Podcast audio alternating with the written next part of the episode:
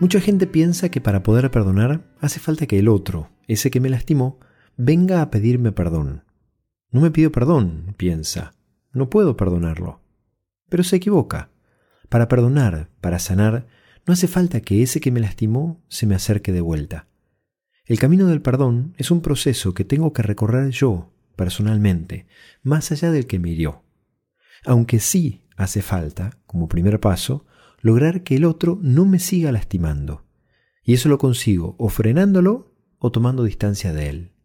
Si perdono al que me sigue lastimando, en general ese perdón, entre comillas, suele ser más una reacción de miedo que un perdón genuino.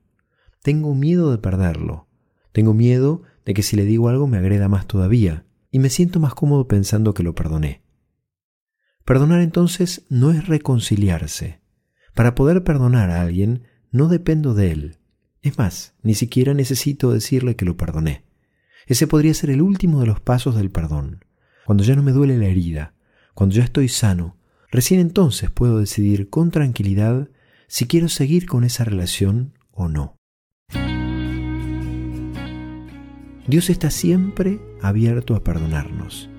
No nos cansemos de pedirle perdón.